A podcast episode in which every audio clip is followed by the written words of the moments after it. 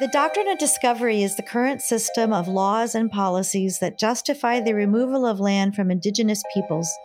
These laws are rooted in church doctrines that originated in the 15th century. Together, we will uncover this deep structure of colonization that systematically deprives indigenous peoples of human rights. I'm Sheri Hostetler, and I helped start a coalition of Anabaptist people of faith that seek to dismantle the doctrine of discovery. I'm also a Mennonite pastor in San Francisco. And I'm Sarah Augustine, and I also helped start this coalition.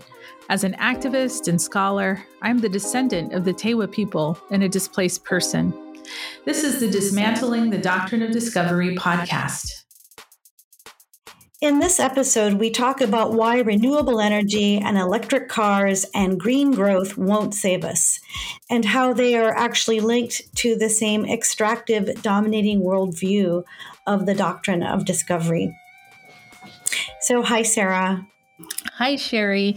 I am really interested to hear about, uh, you know, you were telling me you read the book, Less is More How Degrowth Will Save the World by Jason Hickel.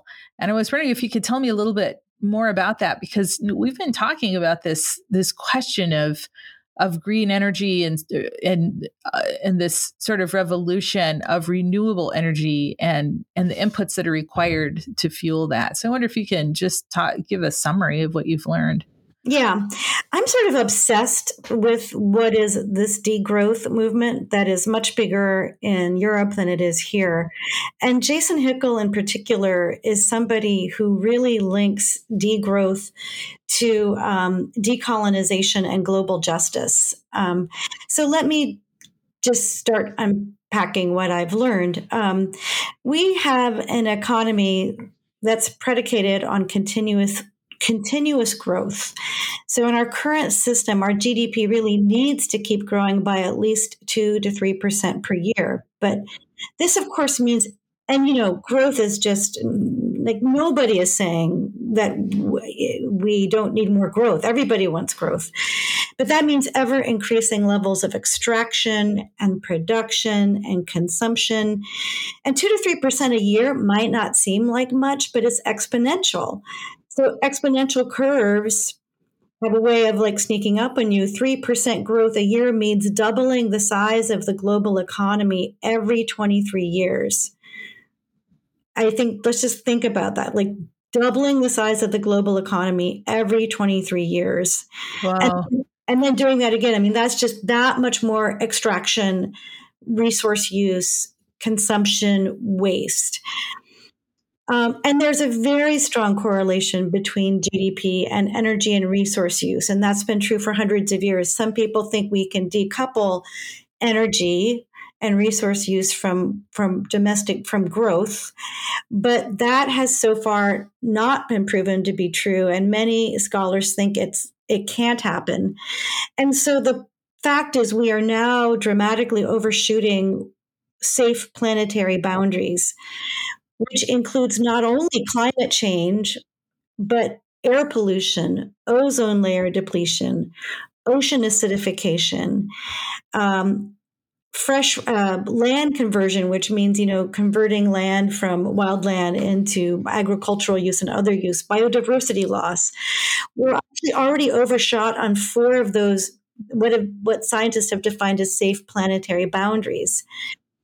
So even if we had 100% clean energy, which might be impossible, what do we do with it? So he says exactly what we have been doing with fossil fuels. We'll just cut down more for forest and troll for more fish and mine more mountains and build more roads and expand industrial farming and send more waste to wild to landfills. So what he's getting at is that the issue here is not just climate change, it's ecological devastation and it's a, this ecological crisis.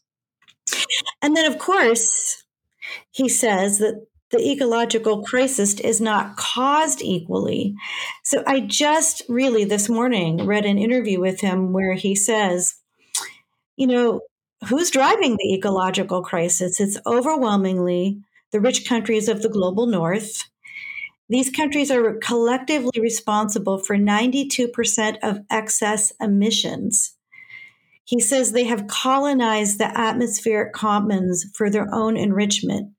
Meanwhile, the entirety of the global south is responsible for only 8% of excess emissions, and that's from just a small number of countries. So, most countries in the global south are still well within their fair share of the safe carbon budget and have done nothing to contribute to the climate crisis. In fact, some of those countries actually need to, well, let me go back. The same can be said for resource consumption. Rich, rich countries, he said, consume on average 28 tons of material stuff per person per year. I'm going to say that again 28 tons of material stuff per person per year, which is about four times over the safe per capita boundary for the planet. Most global south countries are well under that boundary, and in fact, he says many low income countries in the global south need to increase resource use to meet human needs. So I wonder if we can sort of, if you mind if I further complexify this conversation by talking about the economic system and how it works, at mm-hmm. least in, in the realm that I know in in the Caribbean and in South America. So you have this um, what's called a supranational structure. It's it's above the actual individual nations, and that's the Organization of American States. And if you look at their charter, their their real goal is to promote what they would call economic development and trade. And so they're really kind of a similar structure to the EU. Um, and what they do is they promote economic activities to go on between um, the countries in this hemisphere. And that program is really geared towards promoting resource extraction. So that means going to developing countries and taking raw resources out exporting those resources to developed countries for consumption and for um, and for value added. So, for example, you're taking ore out um, for smartphones or for computer components, and all of that is going to go for processing to developed countries. So, so the the countries that are being that are being mined or where extraction and pollution are, is happening, they're getting the least amount of profit from from the the the products that are going to be sold on the market. So anyway, sounds a little bit boring, but what I'm trying to say is that in terms of safe planetary boundaries, what you were what you were talking about before from um, Hickel's interview, it's not as though these developing nations are just sort of sitting there and not using their resources. What's happening is that decisions are being made in a non transparent process um, where there's no redress for the people most impacted. Those people's resources are being taken out and waste is being left in its place. And the benefits are going to countries like Canada and the United States in terms of uh, resource extraction, because you know, Canada and the US are the biggest mining interests in the world.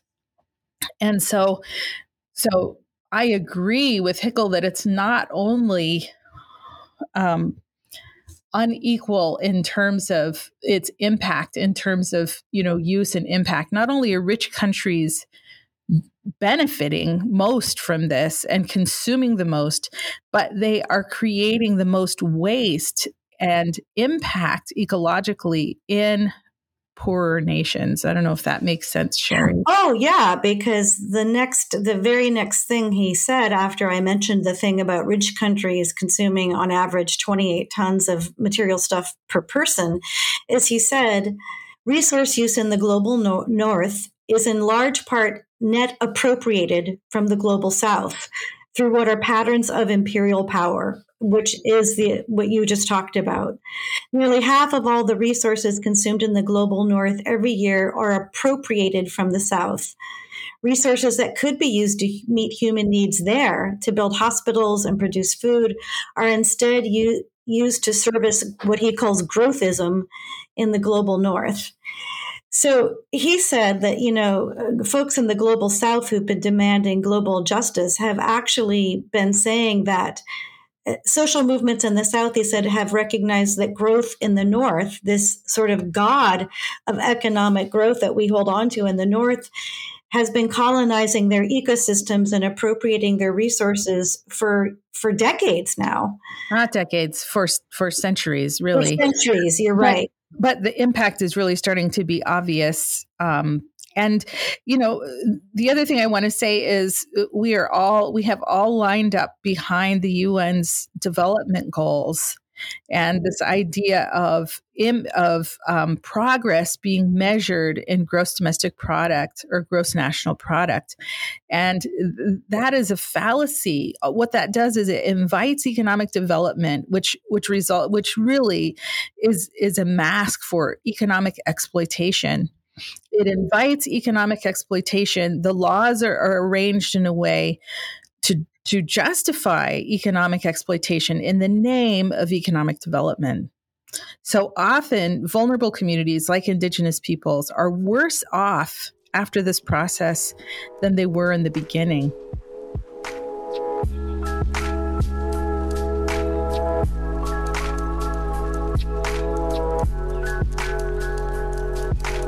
We've done podcasts on that, and your book um, talks about that so clearly, um, which of course I will link to in the show notes.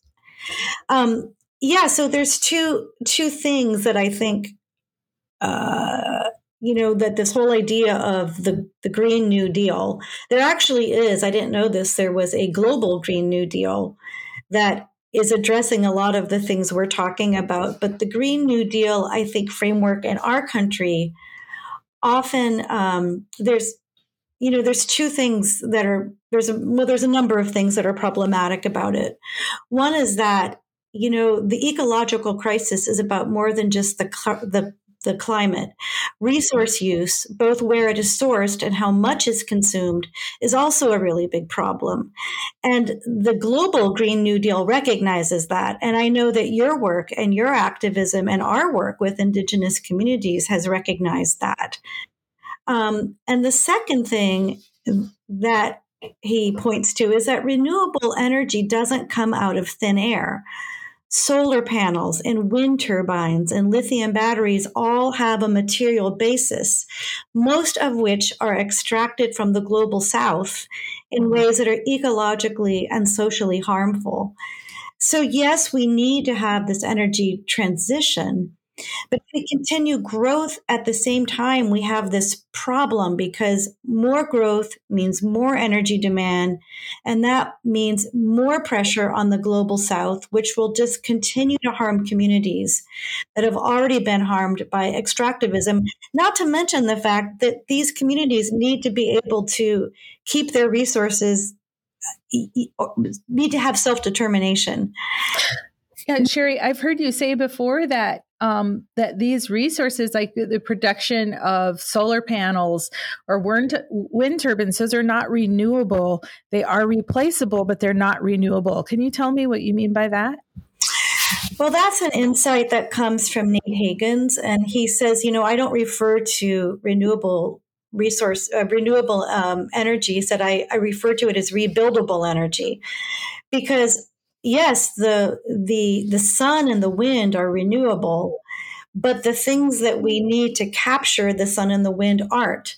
They are material objects that are made from um, material things, and they they will you know they, they don't last forever and so the silica that we need to make solar panels i mean there's already some thought that we are getting close well that we can see the fact that we might run out of the kind of sand that we need to use to make the silica that's need to that's made for that's used to make solar panels.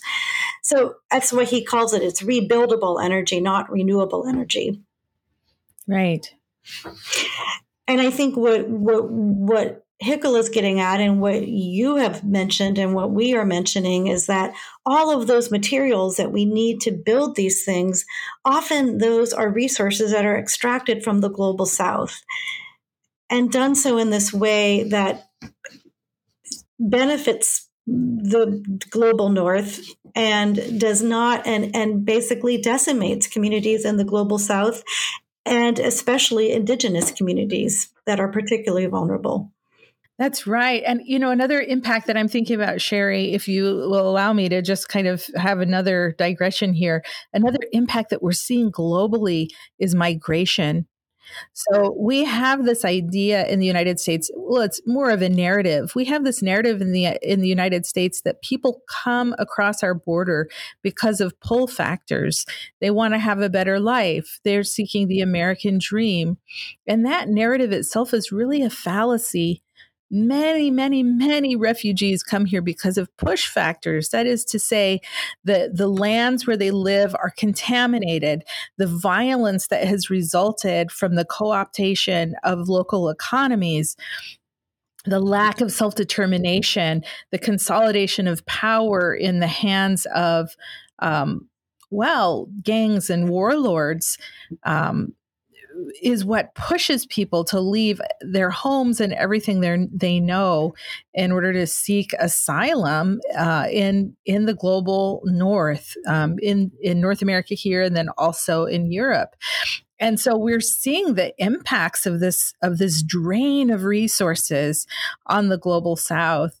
Um, and often we're not equating those things together. Um, but it's it's obvious to me that, that that is a direct result of um, of this well colonization and exploitation of the global south so another thing that Hickel points out, this is actually from the book, not the interview I just mentioned, was that even, even if we had 100% clean energy, let's just, there's a lot of reasons why I don't think it's going to be possible for us to just replace all of the energy use that we, energy we're using right now with clean energy. And I can link to some articles about that in the show notes because it's a little complex to get into. But even if we had 100% clean energy, he says, what would we do with it? Exactly what we're doing with fossil fuels. We would cut down more forest, we would fish for more fish, we would mine more mountains, we would build more roads, we would do all these things that we have been doing that have really devastated a lot of indigenous and vulnerable communities. And all of these things have ecologic, ecological consequences that our planet can no longer sustain. So, what I hear you saying, Sheri, is that it's not going to do anything. 100% clean energy won't do anything to reverse deforestation or overfishing or the contamination of oceans or soil depletion or mass extinction in terms of um, biodiversity. You know, uh, in other words, 100% clean energy is not going to save us. No. Um, so there's this quote for us to go to 100% clean energy and get to zero emissions. By some estimates, we're going to need 35, 34 million metric tons of copper. And I just want to mention that our coalition is involved in a solidarity struggle with the San Carlos Apache of um, what is now called Arizona, to to maintain their sacred lands from a copper mining com- an Australian copper mining com- uh, company. So where is this? Just let's just think about where all this copper is going to come from. So and let me go back. For instance, by some estimates, in order to get to zero emissions, we're going to need 34 million metric tons of copper, 40 million tons of lead, 50 million tons of zinc, 162 million tons of aluminum, and 4.8 billion tons of iron. So, Sheri, that doesn't sound clean to me. um, demand for indium, which is also essential to solar technologies, will more than triple and could end up st- skyrocketing by 920%. And last last stat there's all the batteries we're going to need for power storage. We're going to need 40 million tons of lithium, which is a 2,700% increase over current levels of extraction.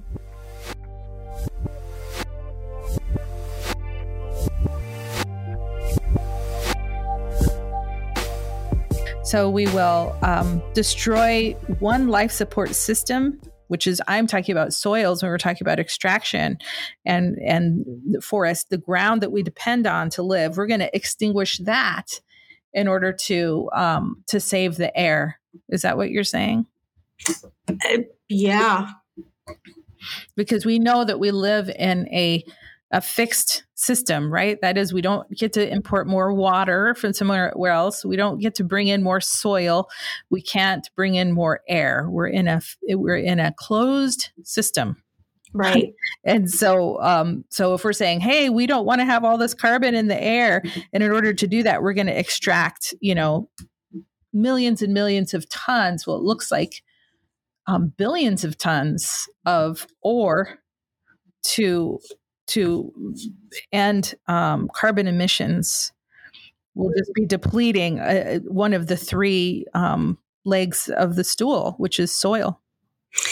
Right. Well, not to mention water. And water. You're right. Yeah, because you've you've seen firsthand what mining does to water sources. Yeah, but I think mainstream economics doesn't recognize that we live within um, a, a closed system, as you said, and I think that's where this craziness that we could just keep growing our economy year after year after year after year comes from, because the idea that we could actually use up um, what our planet has to offer, and that we could overuse resources and over pollute our environment somehow doesn't factor into this mainstream economic yeah. thinking.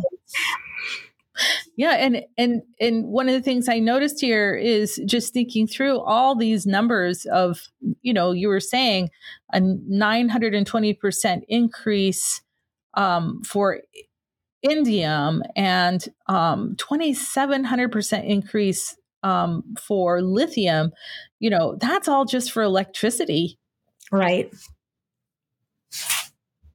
yeah, exactly. That's just the materials that could go into making electric cars. So if we're going to replace the world's projected fleet of 2 billion vehicles with electric cars, then we're going to need this explosive increase in mining. So we probably do need more electric cars, right? But I think we radically need to reduce the number of cars we use. I mean, this is where the whole idea of public transit comes in. And that doesn't even take into account like how do you actually decarbonize decarbonize like um, cargo container ships? Can they actually run on electricity? That's a whole other debate that's happening that you don't hear talked about. I think very much in sort of the mainstream idea of you know electrifying everything and green growth. Um, so, as I said, the problem, and really the problem is not that we might run out of key minerals, although that could be a problem. The problem is that all of this is going to exacerbate an already existing crisis of over extraction because mining has already become a big driver of deforestation, of ecosystem collapse, and biodiversity loss around the world. And I think that is the point where so much of this very directly ties into the doctrine of discovery, as I've already mentioned, with that example of the San Carlos Apache tribe in Arizona resisting a copper mine on their ancestral lands. These lands that they don't have legal title to because of the doctrine of discovery. And we see that around the globe. I mean, one of the things I would just, I would just sort of, um, I keep doing this, further complexify is that it's not just a drain from the global south to the global north, although that's obviously true. It's basically from the lands of, of vulnerable peoples to the lands of the privileged people, because of course, extraction happens on indigenous lands here in North America as well. Right um, in the United States and Canada and Mexico, um, the the the the resources that are held on sacred territories of indigenous peoples are just exploited, and all of that is possible because of the doctrine of discovery. And of course, the doctrine of discovery was the first international law, and the charter of the Organization of American States is based on that. It is based on a colonial, um, what I say, worldview you have said this too. I, I think at one of our podcasts, we might have said something like the doctrine of discovery is coming for all of us. I mean, you see that in like the mountaintop mining that's happening among vulnerable communities in Appalachia, where their their lands are just being destroyed and their creeks and rivers polluted. Um, and their life expectancies are abysmal. Right. As a result of that, I mean, the, right. that population has a different life expectancy than than other people living in other parts of the country. Yeah, and so I think that you know this this there are many vulnerable communities here in the United States. Among them, in primarily indigenous communities, but other vulnerable communities that are also being used to service this extractivist growth oriented economy and not to and not to their not to their betterment. Um, so one other little fact um, lithium, Hickel writes, is an ecological disaster. It takes 500,000 gallons of water, 500,000 gallons of water to produce a single ton of lithium. Even at the present levels of extraction, he writes, this is causing real problems. In the Andes, where most of the world's lithium is located, mining companies are burning through water tables and leaving farmers with nothing to irrigate their crops. And many have had no choice to abandon their land altogether. And then, meanwhile, chemical leaks from lithium mines have posted have um, been problems with have been dumping into rivers all over the globe, killing off whole freshwater ecosystems. He writes the lithium boom has barely started and it's already a catastrophe. And you know, Sarah, what this reminds me of is uh, the the Mayan communities that we are uh, in solidarity with down in the Yucatan, where they're experiencing um, what I would call extractivist, you know, industrial agriculture that uh, where the rice farming that is being done, unfortunately, by uh, some old colony Mennonites down there is leaching um, uh, pesticides and other, it's drawing down their water table very quickly, but is also leaching, as I understand it, pesticides into their water table.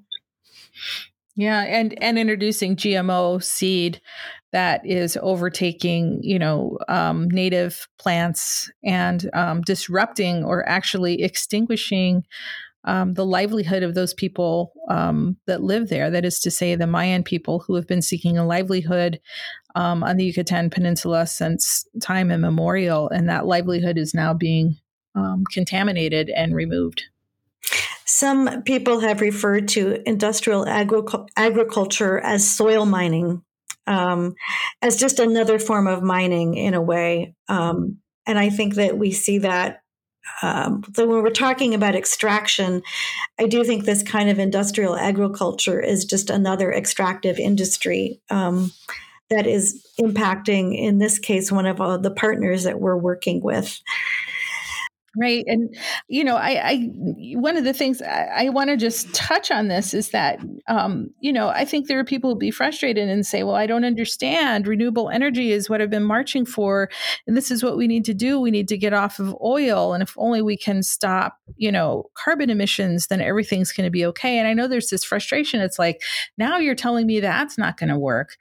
And, you know, I really hear that, but I think we have to be willing to shift our worldview to think about what is the what is demonstrated by the spirit of life you know so romans chapter 1 verse 20 um, talks about um, how um, the, the the the character of god and uh, um, the creator's nature is expressed through creation. And what does that creation tell us about the nature of the creator?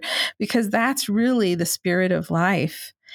And what are we doing to live in harmony with that? Are we choosing to live in harmony with that? And I think this is going back to this understanding that we live in a closed system. We can't add more water. We can't add more soil. We can't add more air. And and we have to live in harmony with the systems that there are. And so, you know, instead of thinking about how we can use technology to sort of cheat the the system you know what i'm saying yeah we can we can develop new technologies that are going to allow us to maintain the lifestyles that we live now and the power that we have now um, in spite of um, you know we can outsmart our closed system. But in fact, we can't. I mean, I think what you've just said, Sheri, and shared demonstrates that we have to live within the balance of this closed system and we are mutually dependent. So the behavior that we exhibit here among ourselves in our homes directly has an impact on living creatures around the globe, not just here among ourselves and our families and friends, but it has an impact on the entire um, on the entire world, living uh, system um, that others are depending on as well. And so, um, you know, I think we have to start thinking about what it means to live in harmony and balance with these systems of life that we're dependent upon. And I think, um, I think the great message of hope that indigenous peoples demonstrate for us is that it's possible to live in balance in that way. And um, and have demonstrated that through the cosmology um, that indigenous peoples practice which is an understanding and a reverence for creation as an expression of the nature of the creator. And so thinking about um, what it means to believe in your heart that what you have is enough. You know, that an economy based on enough. you know, instead of growth, um, what would it be like to to have as our goal harmony and stasis, and not growth?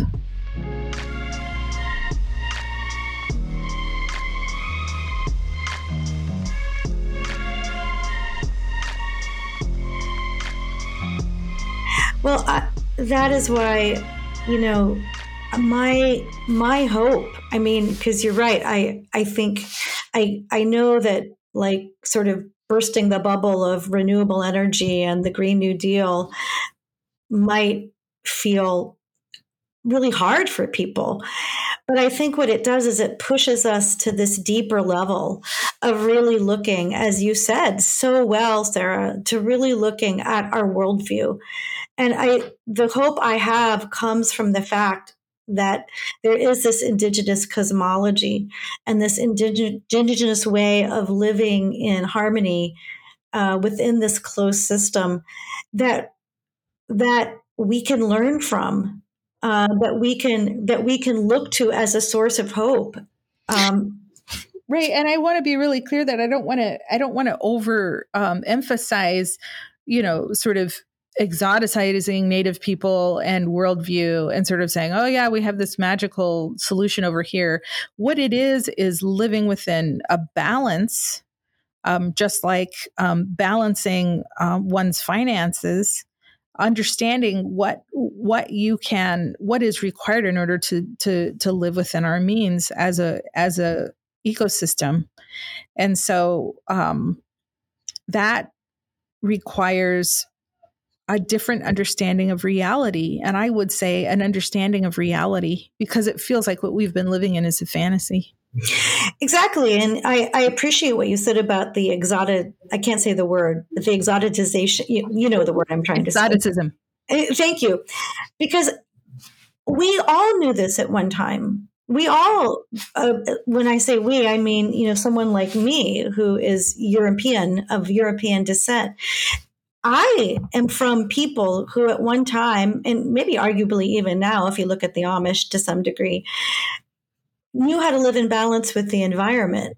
You know, this is the way all of us had to live. Um, and really, I think that it's the rise of the use of fossil fuels and of a certain kind of capitalism that arose that has gotten us living in more of this fantasy idea that we don't live within a closed system and that somehow we can just keep consuming, consuming, growing, growing, growing, and that, you know, we'll never have to pay the piper for that. Right. And I think, um, you know, one of the things you've talked about before, Sheri, is this fallacy of recycling. Because I do, I know, I notice a lot of people and individuals who feel like, hey, I'm contributing by recycling, and somehow recycling is going to to um to that's what living in balance is is recycling can you talk a little bit about that well you know we do need to have a circular economy economy where we reuse things but most of the most of the stuff we use can't be recycled um, 44% of our material use as food and energy inputs which become irre- irreversibly degraded as we use them. And then 20, this is not my numbers, by the way, this is also from Hickel. 20% percent 27% is net addition to stocks of buildings and infrastructure and another chunk of waste is from mining so in the end it's only a small fraction of the total material use that has this circular potential. And even if we somehow recycled all of it, which we can't, economic growth would keep driving the total resource use up. So that's part of the problem. Like, even if we could magically have 100% renewable energy, which I don't believe we can, even if we could magically have 100% recycling, if we just keep growing economically, it's going to keep driving uh, total resource use up. Um, yeah, one of the things I want to point out here, Sheri, is that this is still a dependence on this individualist thinking. So, for example, um, thinking that hey if i recycle then i'm doing my share and what i can do in a per- i can only think about what i can do in a personal level.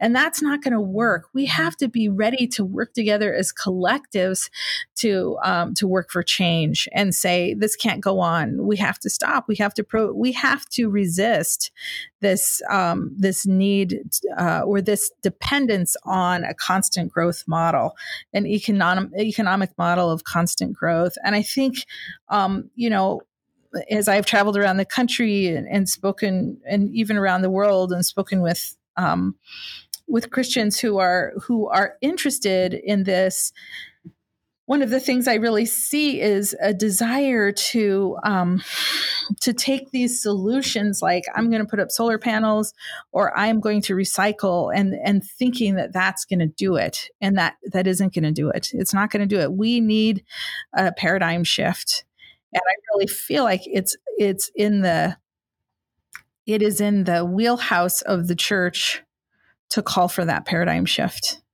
Um, and once again, this is not just about vulnerable peoples. We have to do this. This is for everyone. It happens to be that Indigenous people are on the front lines of agitating for um, uh, for considering our environment first above economic growth.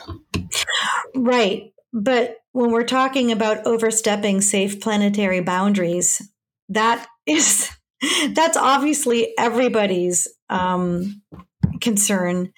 So I agree with you. I I think that you know I there's this woman who calls herself a paradigm activist. And I liked that phrase because her name is Helena Norberg Hodge. And she um, I think the church needs to be a paradigm activist. We need to be these people with a worldview that is bigger and sees sees the truth, and the truth will set us free. And I do agree with you that this can be something the church could um, could really make a difference on, mm-hmm. and must and must or must. Yeah, I mean, it has to be core to our identity. Or what are we doing? Are we really bought into systems of death where we're saying, yeah, we're okay, you know, we're going to go along, we're just going to go along with all of this? I mean, this is this is crazy. It is counter to um, the logic of life, and if, from my point of view, it is it is satanic. You know, I mean, all of this is just absolutely bent and counter to the logic of life. Yeah. Well, I agree, and I I think that part of the way that uh, you know part of what makes this satanic or demonic is that so many people have been so misled, and that there's there's a, a fantasy that has been spun that we have all been conditioned to believe is reality. I think one of the things that I think is why I find Indigenous people as a source of hope is because I think many Indigenous people have not been conditioned like that. They have held on to what they know of rea- as reality. And so I think that is why I see, and I think eh, why so many people see Indigenous cosmology as a source of hope.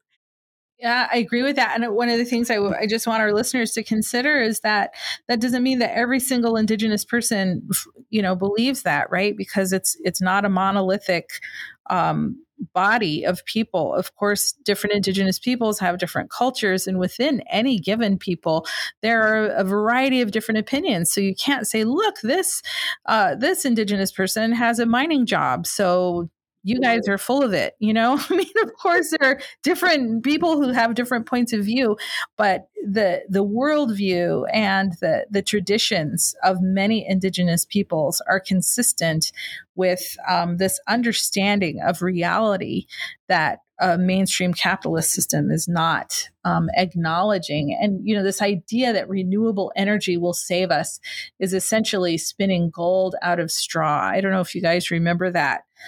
Um, uh, Rumpelstiltskin. Um, do you remember that Rumpelstiltskin? Yeah, yeah, of course, of course. what is it? It's a kid's story that talks about how um, you know a person is being required to sit in a barn and um, and weave gold out of or spin gold out of straw, and that's what we're doing when we say that renewable energy is going to save us. It isn't.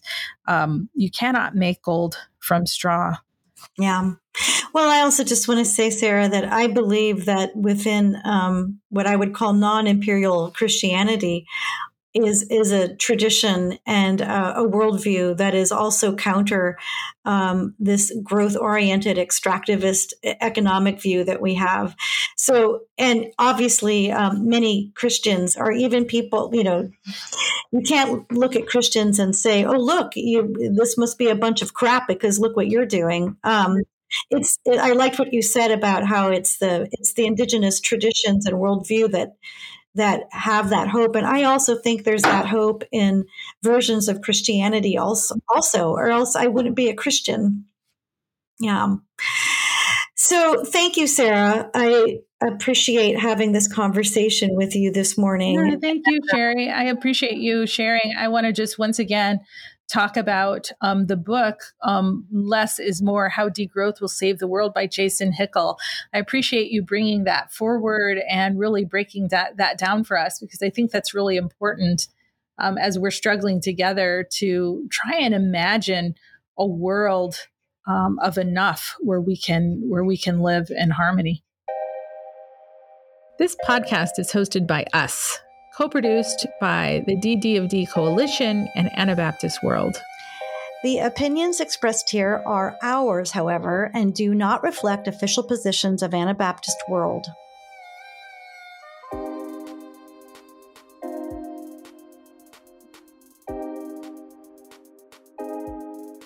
Our theme music is by Micah Peplow and Shannon Kaler. Thank you.